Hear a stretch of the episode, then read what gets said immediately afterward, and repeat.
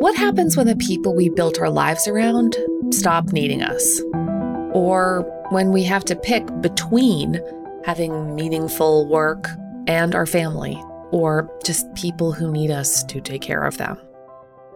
There is a particular kind of grief, and I can hear it when people say things like, um, oh, it all goes by so fast, or uh, just cherish your kids.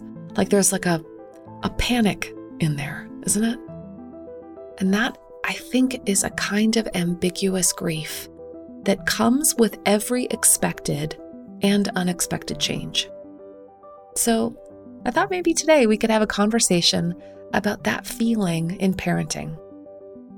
And I think there might be something in here for all of us who wonder, in any capacity, who am I as my relationships change?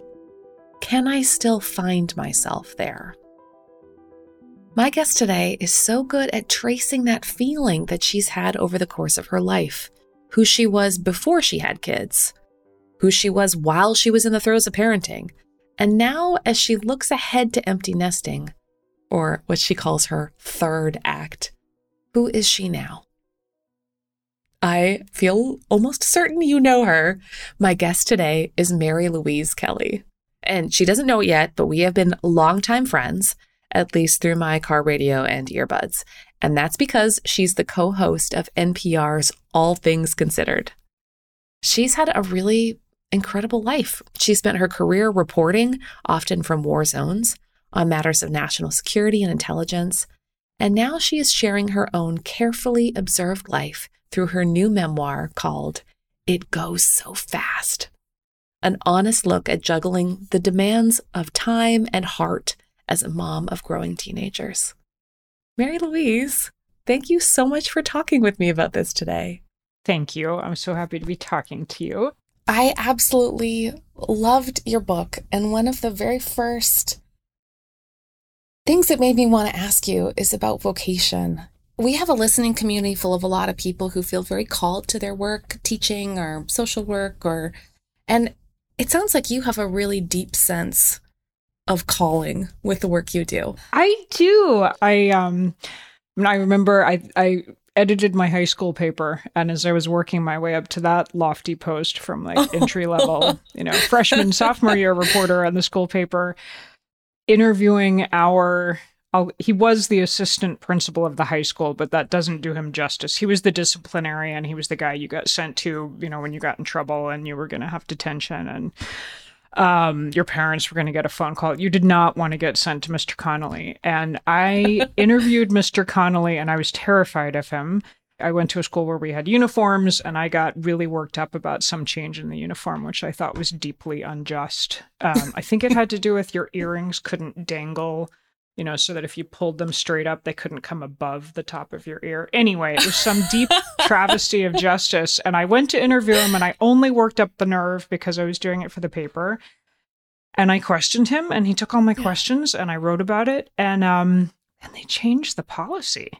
Oh and it was this deep just moment of thinking, wow, that wasn't Mary Louise Kelly that did that. That mm-hmm. was, you know, that was the Lovett newspaper that did that. He listened to me and took my questions and took them seriously, and then apparently thought about them because I was asking on behalf of the student body through this newspaper. And it was such a lesson in the power of the platform and the responsibility of it and the joy when you manage to correct a social wrong that is deeply hurting people um, and I laugh looking back, but I have taken that with me, you know, in asking questions about all kinds of things, just realizing it is just this immense privilege to wield the microphone or the, you know, the notebook and the pencil and ask questions to people in positions of responsibility who wouldn't take my questions, but they're taking them from my organization. And all of the people who listen or read um, or watch uh, the news organization that I'm with. And I love that. I love being able to do that and hold people in positions of power to account. And I've always found that just how can you not want to wake up in the morning and want to do that? Like, how cool is that? So cool. It does. It does seem to. I don't know if we've ever talked about that on the podcast because normally when we've been talking about vocation, we think about you know the way we get called into things. And I, man, I love the fact that your call story is like, there were earrings. there was the truth must be told. This was the 80s, so remember we took our big earrings seriously. Yeah, yeah, yeah. The earrings got bigger and bigger and bigger. But I don't think I thought enough until you said that about how our callings pull us into this wider sense of who we belong to and that through these platforms you get to feel I mean that you that your voice becomes everyone's questions and and like the intense honor of the of the horizontalness of our callings. I guess it's yeah. just it's less about us then and so much more about the community into which it calls us. I think that's true. That's a really nice way of putting it. Yeah. Uh, vocation is also very strange because uh, we stopped doing very good math, you know, because we love it so much. It's just, I think maybe that was my first. I, always wanted to be a professor, and I didn't, I frankly didn't care how long it took or how many hundreds of hours I would spend interviewing televangelists throughout my 20s or you know I just I I stopped counting and I think that's how maybe I could tell that it was a calling and not just a job is because I there wasn't going to be very good math for how much I loved it. Uh-huh. Exactly. Exactly. And you reach a point where I it took me well into my career as a broadcaster and an interviewer, but to forget about I'm interviewing someone, I'm asking questions and they're answering, which of course is at the heart of what I do, but more I'm having a conversation. Um, mm. I just I need to listen to what you're saying, um, and that, is, as you know from the job that you do, is um, is harder than it seems. Yes, right, because you have to actually um, be willing to be wrong or be embarrassed or maybe be I guess changed by other people. Or venture down a rabbit hole that may lead you absolutely nowhere because someone says something interesting that has nothing to do with the five questions you meant to ask when you went into the interview. oh um, my gosh. And especially when you're doing it live, you're thinking, okay, they just dangled this really interesting thing. Do I follow that? I yeah. totally should. How can I just let it go by? But if I follow that, I'm not going to get to ask these other things, which I agreed with my editor were absolutely vital to ask. And yeah. I got 90 seconds. Where are you going to go?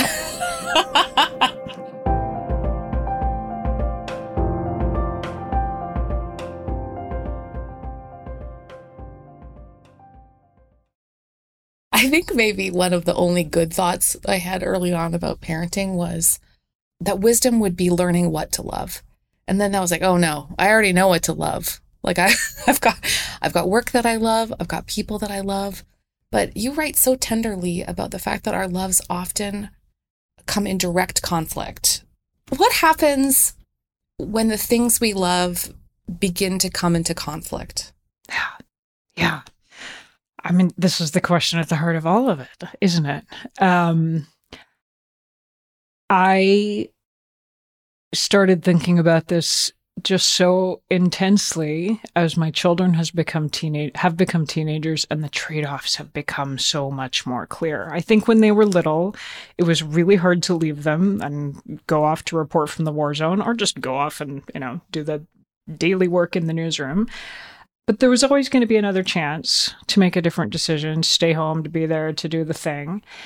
And in my job, there's been a really just head to head conflict for several years now because both my boys, who are teenagers, love soccer, have played soccer their whole lives, and their varsity games, which are like the focal point of life, um, are at four o'clock on weekdays. And I go on air with All Things Considered at four o'clock on weekdays. And you cannot be in two places at once no matter what the engineers try to you know rig up for you in terms of remote working situations. I cannot anchor all things considered from the bleachers. And every game i would kind of think about it and think well ne- i'll figure it out next time next week next month next season next year. And the seasons pass and the years pass. And suddenly i had a boy who was a senior and we were staring down the last games and there weren't anymore. And I I have found it relatively easy to come home from a war zone, to say next to to say no to the big trip, to turn down the big interview because it's gonna stand in the way of something. It's like the little it's like the little gray choices that are that are tricky. If your kid has something really big and important, of course you're going to make the effort to show up. And it's not about not making the effort, but it's the little ones where you always think, well, next time I'll figure out how to be there. And suddenly you realize the next times have all stacked up. And the, the trade you made was work was always more urgent. It was always, it was always the, the deadline was there. And so trying to figure out, okay, I'm out at next times. Like I don't have any more do overs. I got to get this one right. I'm out of next times. It does feel impossible in the middle of it, right? Like you're. Uh, there's so many next times. There's, there's so, so many. many times to yeah. show up and be perfect mom and pick the perfect bedtime story and you're all going to be in your footy PJs and it'll be great. And um, yeah, and then suddenly it stops which is the goal, which is what you want. That's the happy ending. Right. Is that they right, grow right, up and they need you less and less and less oh. and less. It took me 20 minutes of coaching this weekend to help my nine year old son uh, not get chocolate milk over the full, like uh, chin to just below eyeball area. And I always thought it's so cute. But I was like, finally, I was like, wait a minute, maybe actually doesn't know how to do this. and so it took like 20 minutes of just not making him like a disaster with the hot chocolate Starbucks. And then, and then the second it was over, I felt I'd just been reading your book and I just felt simultaneously kind of devastated. Is yeah, like oh no, there's never going to be chocolate milk all over the whole it's face so, again. It's and just like that. it's so stupid and so small, but the you're just the accumulation of all of these little little glimmers, like all the yeah glitter that you just don't realize is all in a pile, and then just kind of sprinkling it to the wind, I suppose, with every day. And realizing it's it's you as the parent your kid is not going to miss having the chocolate milk mustache one way or the other. They're fine. They're moving on. It's you that's going to sit there and always think, oh, yeah, I loved that. I mean, again, this is the goal. This is what you want them to do is grow up and become these independent, amazing, thriving creatures, which, you know, I now watch these creatures who are, you know, have a like eight inches and I don't know, 75 pounds on me wander around the house and think, where did you come from? How did we do that? How did that happen? Um, but the little moments where I just think, God, you're, you know, 17 years old. Obviously, you're not mm. asking me for bedtime stories anymore, but when did that stop? Like, when was the last one? I wish I'd known. Yeah. Yeah. When was the last one? oh my gosh, Mary Louise, you're killing me. You had this, you know, you, you described this really in, intense early moment when you realized that the have it all paradigm was kind of a terrible paradigm for you when you run into this old colleague and she is looking smoking hot she has her life all together. She has heels on. Tell me, tell me about that moment and the strange, like, fork in the road feeling that it evoked. That moment was a more a competitor than a colleague, somebody who worked at a rival news organization who I didn't know that well, but who was on a similar beat to mine. And she was very good at it. And uh, so I had been competitive with her. And we had been pregnant um, around the same time, which was, you know, it, it, was very visible. We would be at, you know, a press conference at the White House or whatever, and our bumps were growing, and we were both, you know, complaining as we waddled around on swollen ankles and all the rest. I, with my youngest, took um, uh, what was designed to be a one year medical leave um, to help him uh, sort through some speech therapy and other issues, which he's totally did, and he's now thriving. But I didn't. You don't quite know. It's not like kids, you know, wrap up their wrap up their therapy and it's all great exactly when you were scheduled to go back to work. So it was open ended, and my newsroom was not leaving a beat open for me, and I'd had to move all my stuff out of my desk and um, it wasn't quite clear what I was going back to or if I was going back. Um, and so I was fully stay at home full mom. And I ran into this colleague who was still very much on the beat and breaking stories. And she did look absolutely great and in killer heels. and ran into her as I was pushing my son in the stroller down the street. And um, we chatted for a minute the the knife to the heart was she didn't recognize me because I think I looked so not put together in killer heels headed to the White House for an interview. Um, but we chatted for a few minutes and she left. And I had this long moment of standing on the sidewalk, desperately wanting to feel at peace with my choices because I was happy to be with my son. I wanted to help my son. He was doing great. But looking at her and thinking, that's that's what I'm not doing. Like that's what I gave up and beating myself up for it and thinking I've, you know, have I thrown away my career? And if so, it would be worth it because I love my kids and it's, they're the number one priority, of course. But looking at her, I missed all the things I wasn't doing and the person who she would have recognized and thought, where did that, where'd that woman go? And I beat myself up for a long time. And then I ran into her. It was a while I don't know, a year or more later, ran into her again, and she had left her job um, and started doing a consultancy thing. But she she said to me, "You know, I cried for a while after I ran into you," and I looked at her and thought. Why, really? And she said, Because you looked so happy and you were with your son and y'all were singing and it was this beautiful morning. And I think y'all were headed to the park. And I was like stuffed into my power suit and my Spanx and off to, you know, had dropped my kid at daycare and wasn't headed to the park with them and thought, what am I doing with my life? And I said, that's the same thought. I also cried and thought, what am I doing with my life? And I, and we kind of looked at each other and thought, yeah, it's the like, there's not a single one of us on this planet that has figured out how on any given morning you go do your high power interview and live the dream that you thought you were preparing for in high school and college and take your kid to the park and sing to them as you push down the street. And we want to be able to do all those things. And I certainly haven't figured out what the answer is, um, other than yeah. to think it's it's so much about what we choose to see. You know, what she saw was what she wanted, and I looked at her and thought, "That's what I want." And it, if we all just were a little easier, a little gentler on ourselves, and thought, you know, you can't have it all at once. Um, but maybe you can do it step by step. Yeah. Yeah. Yeah. You're so uh, delicate about naming that hunger.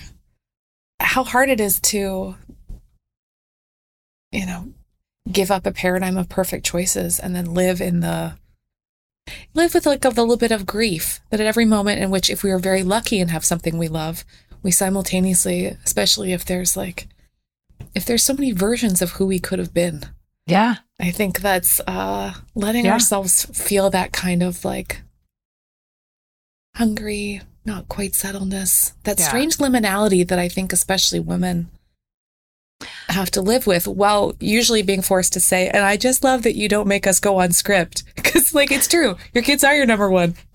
and also. And also. Well, and the the profound knowledge of how lucky I was to be able to have made that choice and stayed home with my son, um, or go back to work and sort out childcare for him. I I understand and appreciate all of that. But yeah, but I, even I, at our most lucky, I really believe this as it's someone who's been very sick and someone who's been less sick. Even when I'm so grateful to have survived, I mean the being grateful sometimes a little bit skips over a certain way that people ask women to tell the story of, mm. of, of what we wanted to of what we of just hope and i i remember the first time i realized that uh, almost all my female colleagues uh, in the same cohort group had one child and all the men had three hmm. and we would all have told the same story i'm so lucky to get this job i'm so lucky to I'm so lucky. I'm so lucky. And also, I think we were all just as, even at our best, a little bit heartbroken. Yeah. Well, I think I think it is true. the The job of parenting is endless, wonderful, but endless, and the default remains the mom in our society for so many of the expectations and the things, and that is changing in wonderful ways. But um, not that long ago, you know, 15 years ago when my kids were babies, um, the default was the mom. You were the one who was getting the call for school. You were the one who was, you know, sorting out all the arrangements and in the park and also the one, you know, who wants to go out and do all the things you, you promised yourself you'd do in the world. Yes. Yeah. Totally.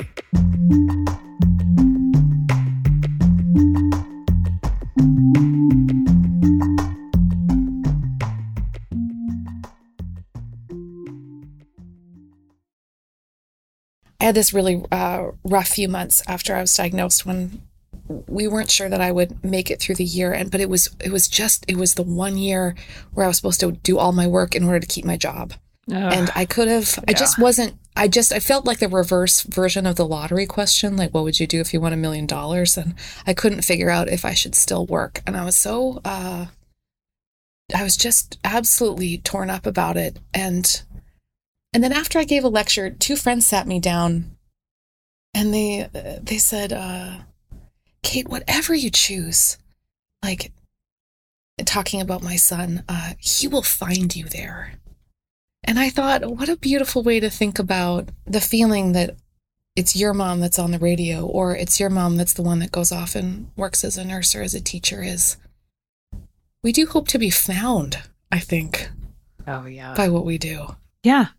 Yeah, totally. Um, to be found and to be seen and to be heard. And, you know, when you're a parent and you have a teenager, you are about the least interesting person on earth to them. I say that with firsthand knowledge. um, my children were way more interested in my work when they were little, and now they're like, yeah, whatever, which is fine because they're off doing their thing, and it is part of the process that they are not interested in hanging with mom but the little glimpses you get of that they they're not listening every minute but they are watching what we do they are you know taking it in one way or the other the little bits and pieces of it and yeah you i've i've found sometimes you hope that they just are taking it in through bits and pieces and sometimes you need to tell them as they get older these are the trade-offs yeah. like this this yeah. is the decision i made this is what it cost so that i can be here with you now. Not to, you know, uh, not for any guilt trip type reason at all, but it's important to kind of advocate. You need to see like all of us in this family are making trade offs to make it work. Um, yeah. And I need you to recognize a little bit what's important to me and why I do it. Yeah. Yeah. And, and it sounds too like the, the like, in doing it, there are some real virtues that I'm working on right now. Like you are hella brave. You really are. You're a you have very intense badassery that I imagine. no. No, I don't think thank you. I don't think so. I think I'm just really uh, deeply curious about so many places and people and uh it feels as I look around the world, like there are so many people's stories that need to get told. And there are like a zillion things I can't do. There's so many things I do poorly. Again, ask my children, but I do know how to go somewhere and talk to people and tell a story. And that whole bearing witness to something, to somebody else's story and struggle and trying to find human connection, I find just endlessly, endlessly fascinating. So that will take you to all kinds of places. That story about um, the guinea pig, I thought was such a wonderful example of being able to make a human connection and make it matter. I wonder if you could tell well, me. thank you for saying that. The guinea pig is a Ukrainian guinea pig, and the, the the very brief version of the story is I was in Ukraine. Um, for that right before the war, so January of 2022, and was doing all the interviews you do when there are 100,000 Russian tanks lined up at the border of Ukraine, trying to talk to everybody we could talk to about, you know, how they saw this from inside Ukraine.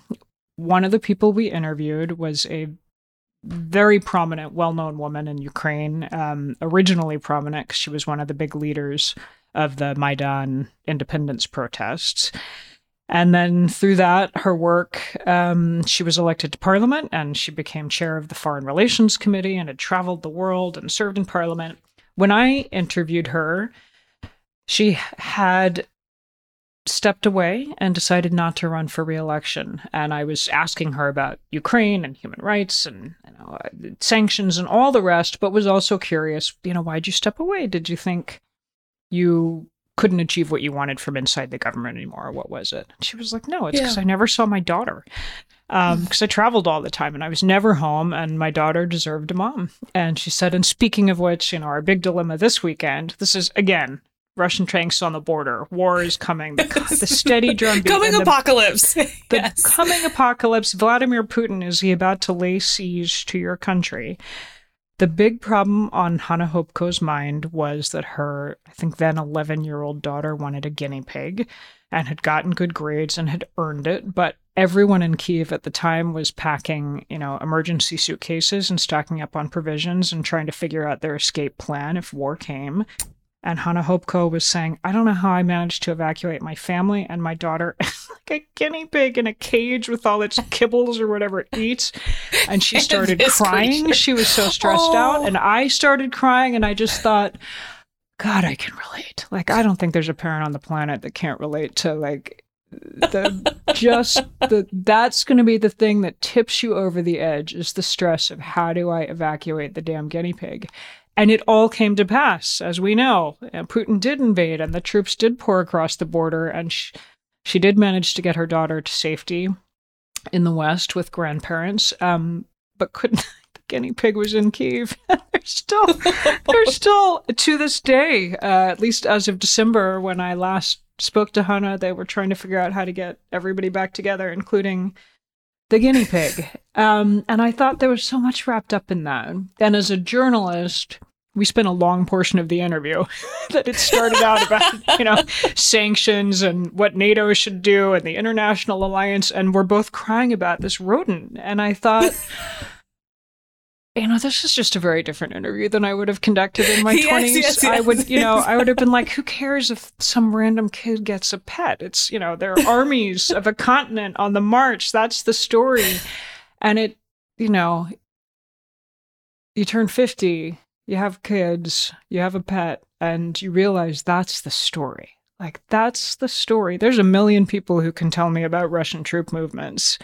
Um, there's one woman who can bring it home of what somebody in Ukraine is facing, trying to take care of their family and trying to figure out how do we get the pet food you know, on the train to the grandparents in Lviv and then over the border into Poland. And um, that feeling of there's not a parent on the planet who wouldn't relate. You know, none of us, or very few of us outside Ukraine, know what it is like to stare down a convoy of Russian tanks aimed at your city, trying to destroy it. That's hard to relate to.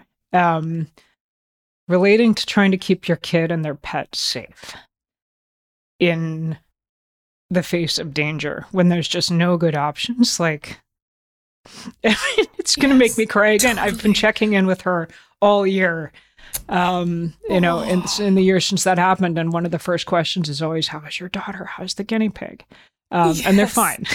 They're hanging in there but they the family is still not together. They're still you know in the middle of just the worst of times obviously. Um and being able to tell those stories that's something i've learned. That's what makes people care.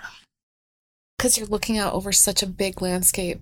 Yeah I mean, geopolitically, and saying, how did it come to this? And then you're looking into the deepest parts of her heart and going, how did it come to this? yeah Like, what about, Yeah. yes. yeah Yes.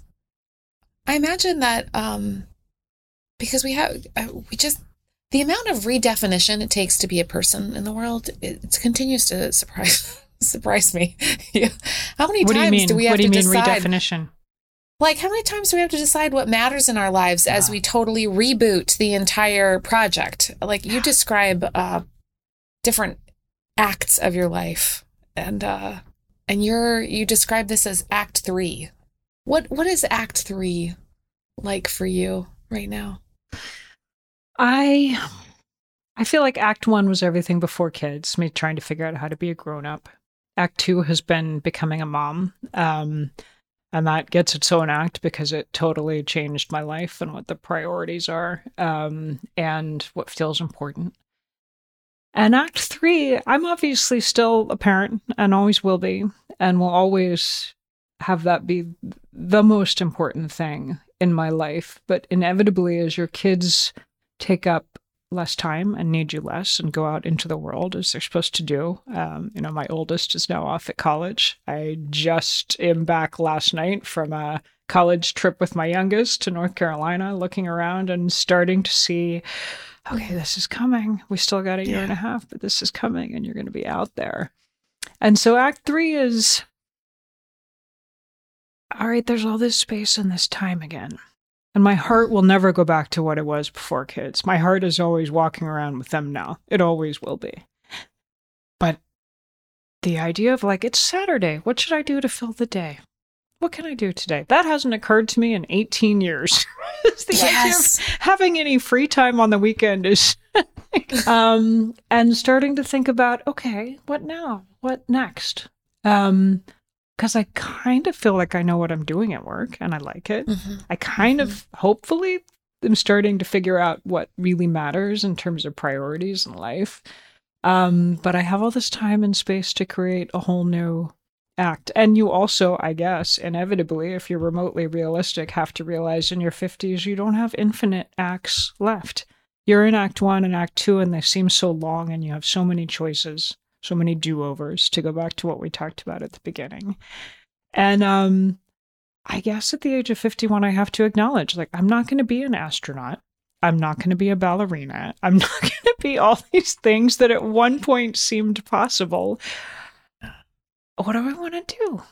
What are, what does this chapter look like or this act mm-hmm. look like? Um in a moment when you know, as we all know, our lives have all been rendered unrecognizable by a pandemic. And whether you have kids or not, you do come to these crossroads in your life where you make a choice and start to realize there aren't going to be infinite more choices. I want to be intentional about this one. I want to do something that matters to the people around me.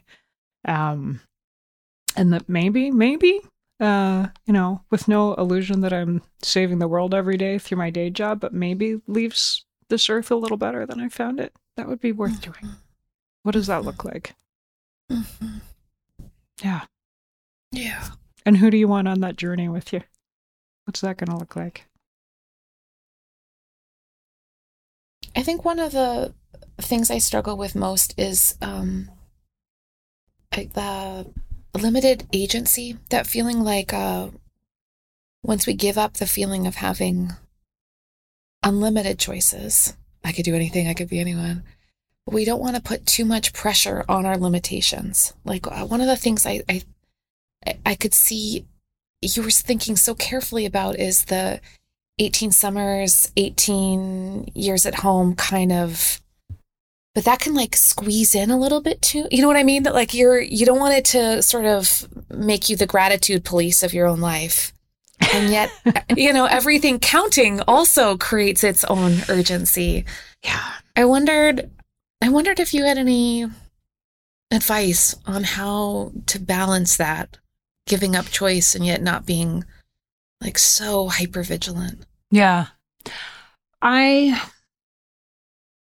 I have thought about this a lot because my day job, trying to get a two hour nightly news program on the air every night, um, is an exercise in deadline pressure, like intense deadline pressure. yes. um, you don't have hours, you don't have days to do this or hours to do this or minutes. Sometimes you got seconds till your mic opens and you go.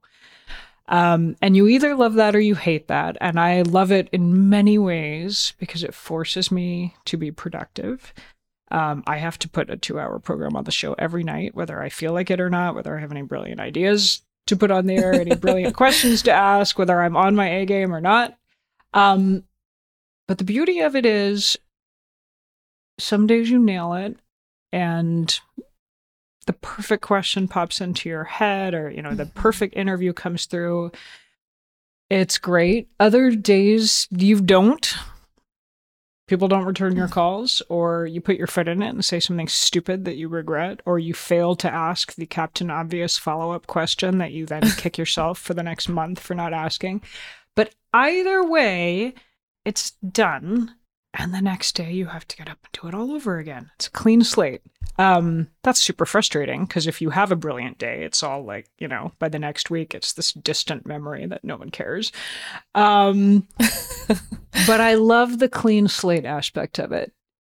And the different challenge obviously a very different challenge of being a parent of writing a book like this is i wanted to be really I didn't want the clean slate. I wanted to like reckon with what I was thinking about and sit with it and like have it stick.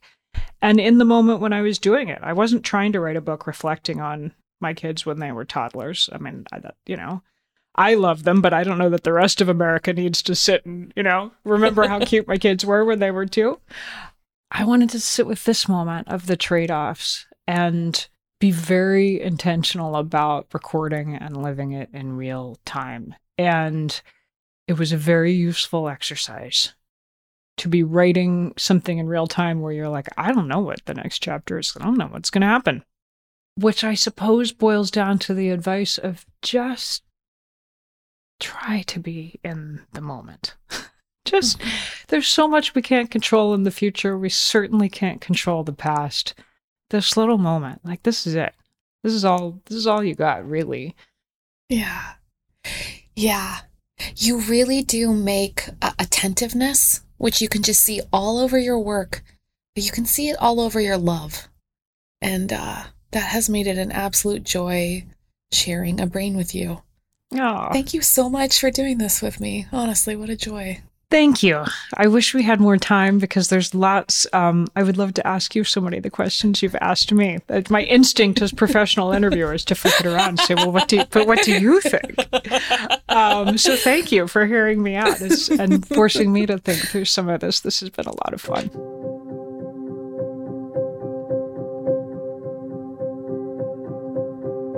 Aging really is a privilege, and this is what it looks like to watch people outgrow us, to watch our kids outgrow those adorable little footy pajamas, or to hold our parents' hands when they used to be the ones who stabilized us, to lean into the comfort of friends who know us over time and all the good and the humiliating details that comes with.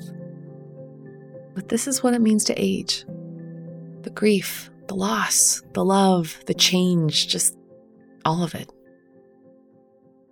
So I thought maybe it might be nice to have a little blessing for that feeling of aging and our hope to stay wide awake to all of it. So here's a blessing for aging gracefully. Blessed are you who have reached a new age, even if it doesn't seem to fit. It may feel too big, too reductive, too limiting. It may be marked by a life you barely recognize. The kids who have all moved out or settled somewhere far away, or they've never left and you're wondering if you'll ever get that home office or craft room. The work that no longer sets the daily hum. The life partner who is gone and friends you've outlived. The body which doesn't allow for the hobby you loved anymore, or that monthly check that doesn't provide the flexibility you'd hope for. Wasn't I just young a second ago? Will I ever recognize the person staring back in the mirror? What's left to do that really counts? And how do I know if I am or ever was enough? God, give us eyes to notice the ways that life can still be beautiful and rich and full in the midst of so much that has been lost. Remind us that you are not done with us yet. For the God who spoke us into being calls us even now, not to an ideal or a role, but to a moment, this one. In a world that equates age with liability, it's time for a reminder that you are a gift. You give advice, you hold on to family recipes, you remember that that thing happened, and honestly, we shouldn't have forgotten. You think our kids are beautiful, and our bad partners really should be soundly dumped. You kept the photo album. You hold our stories. Thank you. Even when the world isn't paying attention, may you get a glimmer of a reminder that these little things add up to something that is, and always will be, beautiful.